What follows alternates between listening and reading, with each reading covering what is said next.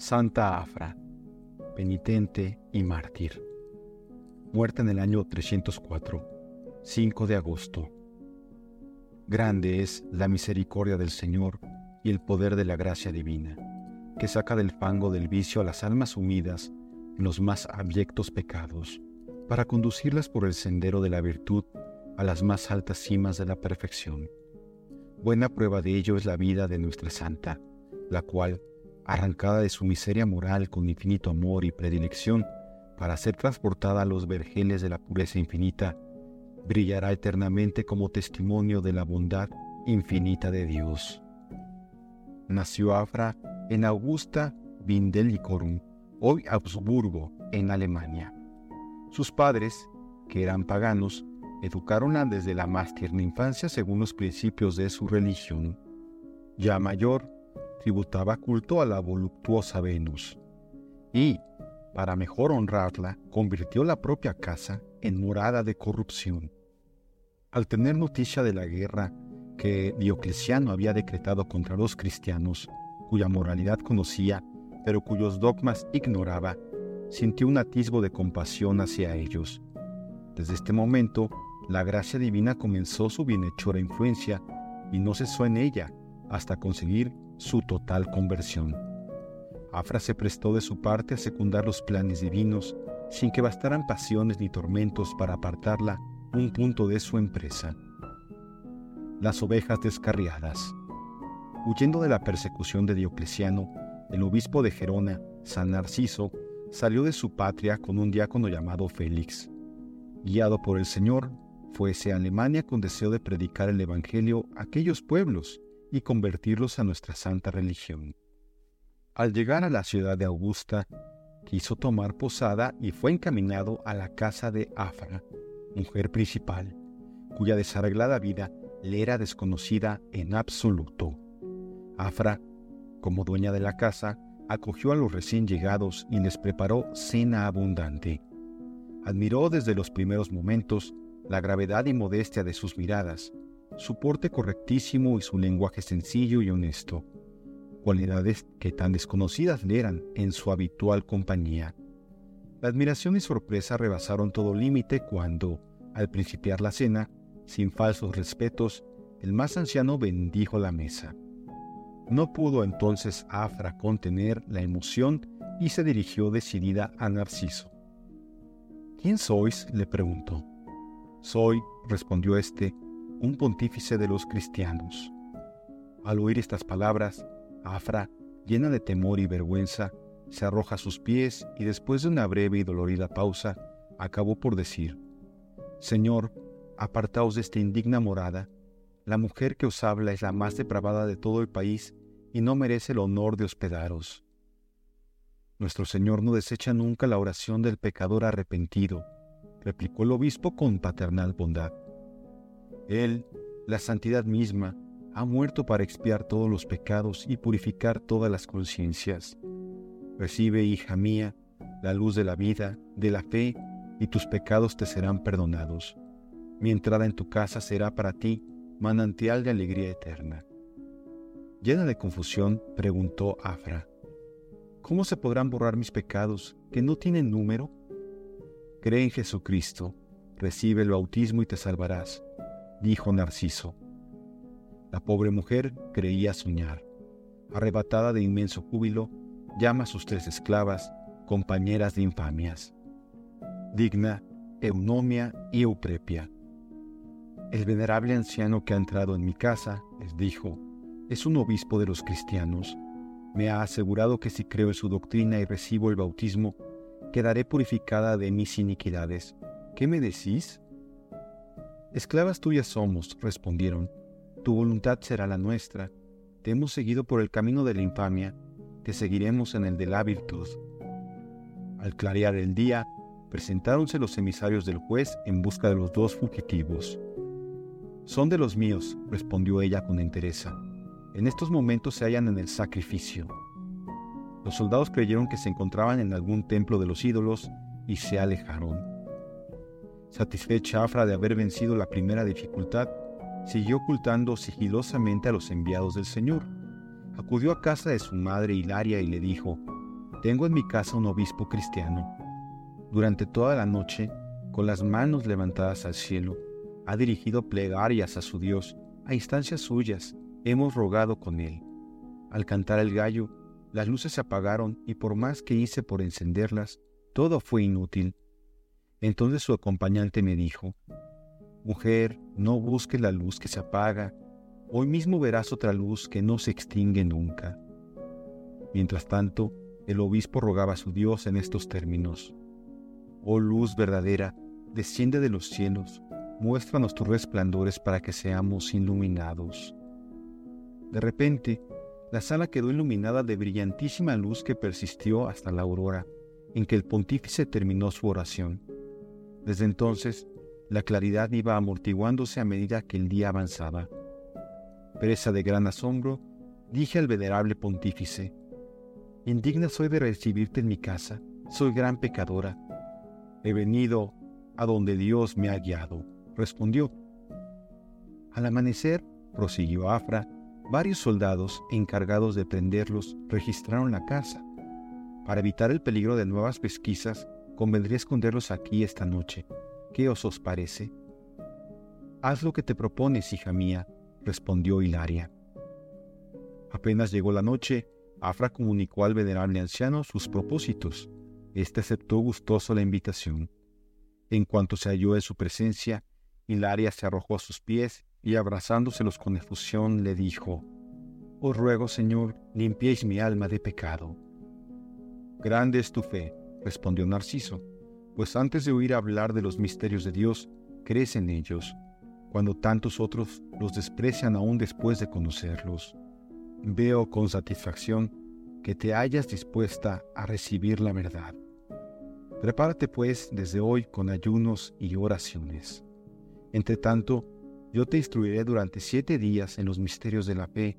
El octavo te regeneraré en las aguas bautismales y tu alma se tornará pura e inocente como la de un niño, y gozará el amor de aquel que la creara.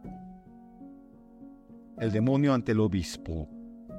Si os place, dijo Hilaria, os explicaré cuáles han sido hasta el presente nuestra religión y nuestras creencias. Habla, respondió Narciso, que así encontrará desahogo tu corazón.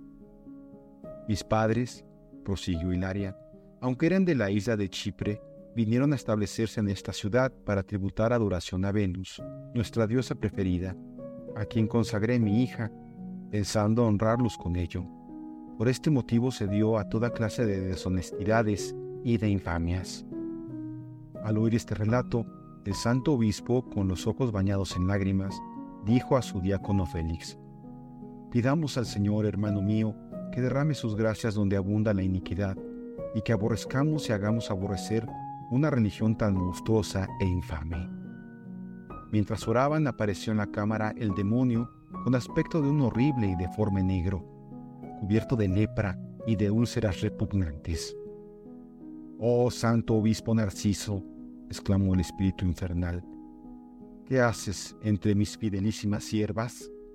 Las almas santas, los cuerpos puros, los sacrificios inmaculados, sean enhorabuena para tu Dios y Señor pero la iniquidad, la maldad y el vicio me pertenecen. Soy fruto de mi trabajo. Vete pues de aquí donde nada es tuyo. Espíritu inmundo, replicó Narciso, en nombre de mi Señor, te ordeno que respondas a mis preguntas. Dime, malvado, ¿conoces a Jesucristo, mi dueño, aquel Jesús de Nazaret que fue arrestado, escupido, coronado de espinas, crucificado, muerto en la cruz y que resucitó al tercer día? Ojalá no le hubiera conocido nunca, vociferó el demonio con rabia. Al ser crucificado vuestro Dios, nuestro jefe huyó de su presencia y fue amarrado con fuertes cadenas de fuego por el poder del Redentor. ¿Cómo se llama vuestro jefe? Satanás. ¿Pero qué mal había hecho Jesús para ser crucificado? Ninguno, pues nunca pecó. Si estaba exento de culpa, ¿por qué y por quién ha sufrido tanto? No sufría por sus pecados, sufría por los pecados de los hombres. Espíritu infernal, has caído en el lazo de tus propios argumentos. Si sabes que Jesucristo sufrió y murió en cruz por los crímenes de los hombres, Apártate de estas mujeres, pues para ellas han sido y son los frutos del divino sacrificio. En virtud de esta redención, reciben hoy su fe y sacian su sed espiritual en el saludable manantial de su gracia. Tu ley te prohíbe tomar el bien del prójimo, rugió el demonio. Alardeas de justo y santo y me arrebatan las almas conquistadas. Tiempo ha por mis esfuerzos. Ladrón y salteador, condenado para siempre, replicó con energía el obispo. Estas almas son obra de Dios. Tú se las has robado y yo quiero restituírselas. Entonces, ¿por qué no me conduces al Creador? ¿Por ventura no soy también su criatura? Has de saber que Jesucristo, según tu propio testimonio, padeció por los pecados de los hombres, pero no por las maquinaciones de los demonios. Márchate pues y ve a juntarte con tu jefe Satanás. Permite por lo menos que me quede aquí esta noche. Si puedes, accedo a ello. Fácil me será si acabas de una vez tus oraciones.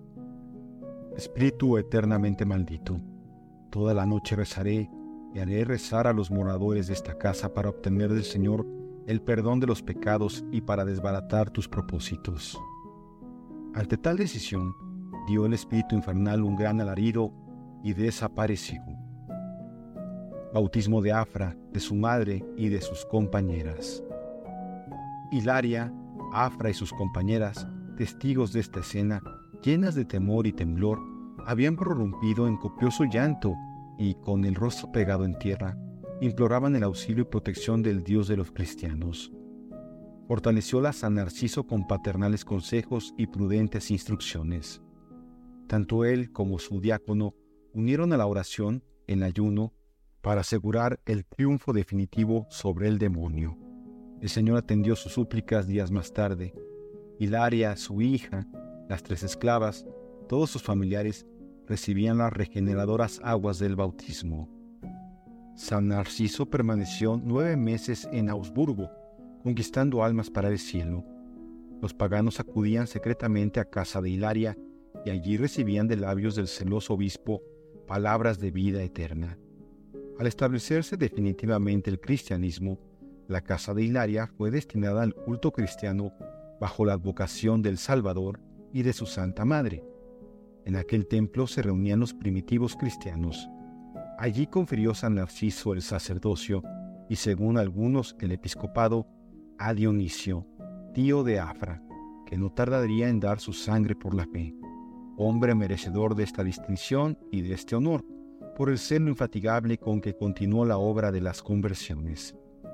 La sangre de los mártires es semilla de cristianos, por lo cual, cimentada y fertilizada esta nueva cristiandad, San Narciso y su diácono Félix se volvieron a Gerona, donde, a los tres años de apostolado, recogieron la palma del martirio. La iglesia celebra su fiesta el 29 de octubre, en el tribunal de Cayo. La persecución de Diocleciano, sangrienta como ninguna otra, continuaba devastando el campo cristiano. Los magistrados, antiguos protectores de Afra pecadora, no bien se enteraron de su transformación, mandaron detenerla. Sin el miramiento debido a su edad, condición y sexo, fue conducida ante el juez Cayo. Sus respuestas, recogidas en las actas de Santa Afra, exhalan el perfume de una profunda humildad y de una confianza ilimitada en los méritos de su divino Salvador. Cayo, sacrifica a los dioses, que más ventajoso te será vivir estimada de los hombres que perecer en los tormentos. Afra, bastantes pecados he cometido en mis años de desvarío, cuando desconocí a mi Dios y Señor, para que ahora le ofenda cumpliendo lo que me mandas. Nunca te obedeceré. Cayo, vete al Capitolio y sacrifica a los dioses. Afra, mi Capitolio es Jesucristo, a quien tengo siempre delante de mis ojos y a quien pido cada día perdón de mis iniquidades. Indigna soy de ofrecerle un sacrificio inmaculado, lo comprendo, pero quiero al menos, aunque pecadora, ofrecerme en holocausto. Feliz me consideraré si mi cuerpo purifica en los suplicios y en el fuego los pecados de que ha sido instrumento. Callo. Conozco la vida que has llevado, muy contraria, por cierto, a esos sentimientos que parecen animarte ahora. Afra, Verdad es cuanto dices, pero mi dueño y mi vida descendió de los cielos por los pecadores, como dice el Evangelio. Él perdonó a la pecadora, que bañó sus pies con lágrimas de arrepentimiento, y nunca menospreció a las pobres mujeres ni a los publicanos, antes quiso comer con ellos. Así pues, confío que perdonará también mis pasados extravíos. Callo. Déjate de tonterías. Abraza como en otro tiempo el culto de Venus y disfrutarás de riquezas y de honores. Afra, menosprecio tus viles promesas, precio y fruto del pecado. El dinero que tenía ya lo he echado de mí porque no lo podía guardar con buena conciencia. Callo. Ese Dios que adoras te juzgará indigna de ser su sierva. En vano le servirás, ya que nunca te considerará como suya. Jamás una mujer de mala vida podrá decirse cristiana. Afra, aunque ciertamente no merezco llamarme cristiana, la infinita misericordia del Señor suple con creces mis escasos méritos. Él mismo me ha concedido el honor de llevar tan glorioso nombre. Callo. ¿Qué pruebas tienes de la verdad de lo que tú afirmas? Afra. En este mismo instante tengo una prueba manifiesta al otorgarme el Señor la dicha de confesar públicamente su nombre y la gracia de poder expiar mis pecados por el martirio. Gallo, puras leyendas y cuentos, sacrifica a los dioses, ellos te salvarán de este mal paso en que te has metido. Afra, mi único salvador es Jesús, aquel que pendiente en la cruz prometió el paraíso al buen ladrón que confesó públicamente su divinidad. Gallo, basta de cuentos, sacrifica a los dioses o serás azotada con varas en presencia de tus amantes. Afra, una sola cosa me sonroja, mis pecados.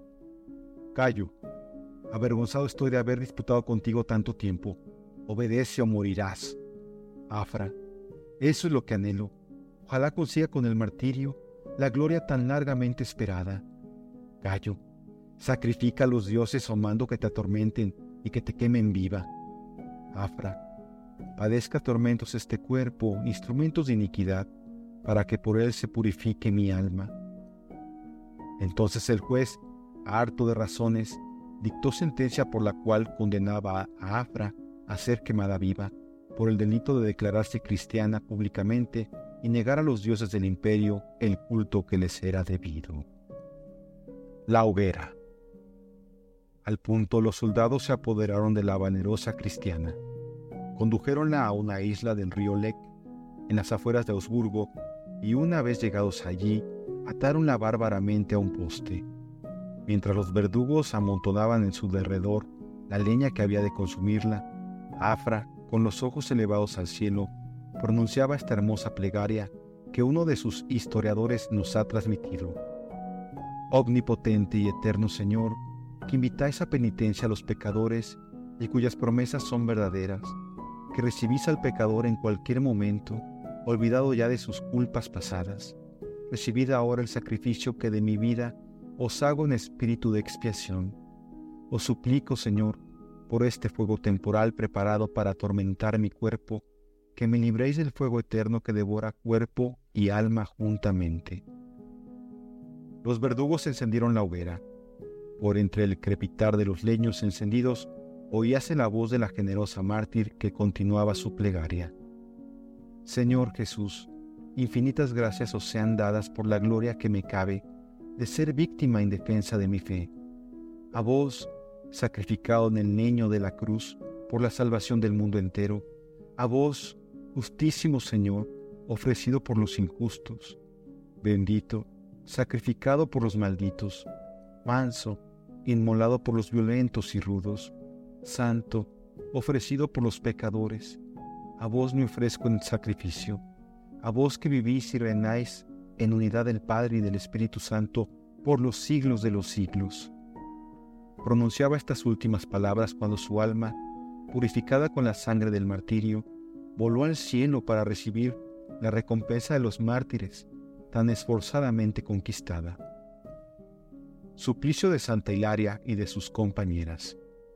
Las esclavas de nuestra Santa trocadas en hermanas suyas por el cristianismo, presenciaron el glorioso triunfo de su ama desde la orilla opuesta.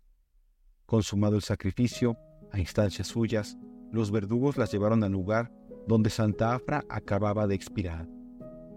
Quedaron atónitas las tres jóvenes al no descubrir en el santo cuerpo lesión alguna. Dios nuestro Señor había querido así glorificar a aquel cuerpo que, si un día fuera carne de pecado y objeto de perdición, había sido rehabilitado por el bautismo y en el fuego abrasador de las torturas, voluntariamente sobrellevadas en defensa de la fe y como testimonio de perfecto amor. Hilaria, acompañada por varios sacerdotes cristianos, aprovechó la paz de la noche para recoger los preciosos restos. Trasladáronlos con santa devoción y dieronle sepultura en el sepulcro familiar cerca de Augsburgo.